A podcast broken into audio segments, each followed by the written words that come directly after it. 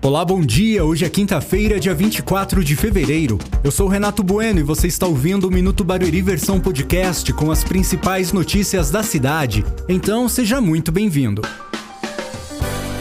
A Casa do Trabalhador da Secretaria de Indústria, Comércio e Trabalho realiza hoje mais um processo de contratação, desta vez para operadores de atendimento. A seleção acontece às 9 horas da manhã no Ginásio de Esportes José Correia. Para concorrer às vagas, o candidato deve ter mais de 18 anos, ensino médio completo e residir em Barueri ou na região. O programa Bolsa Trabalho do governo do estado de São Paulo e que tem Barueri como parceiro está com convocação aberta para o preenchimento de novas vagas. Desta vez, 140 pessoas poderão aproveitar a oportunidade. Os interessados devem comparecer até o dia 3 de março na sede da Secretaria de Indústria, Comércio e Trabalho com RG, CPF, comprovante de endereço e carteira de trabalho.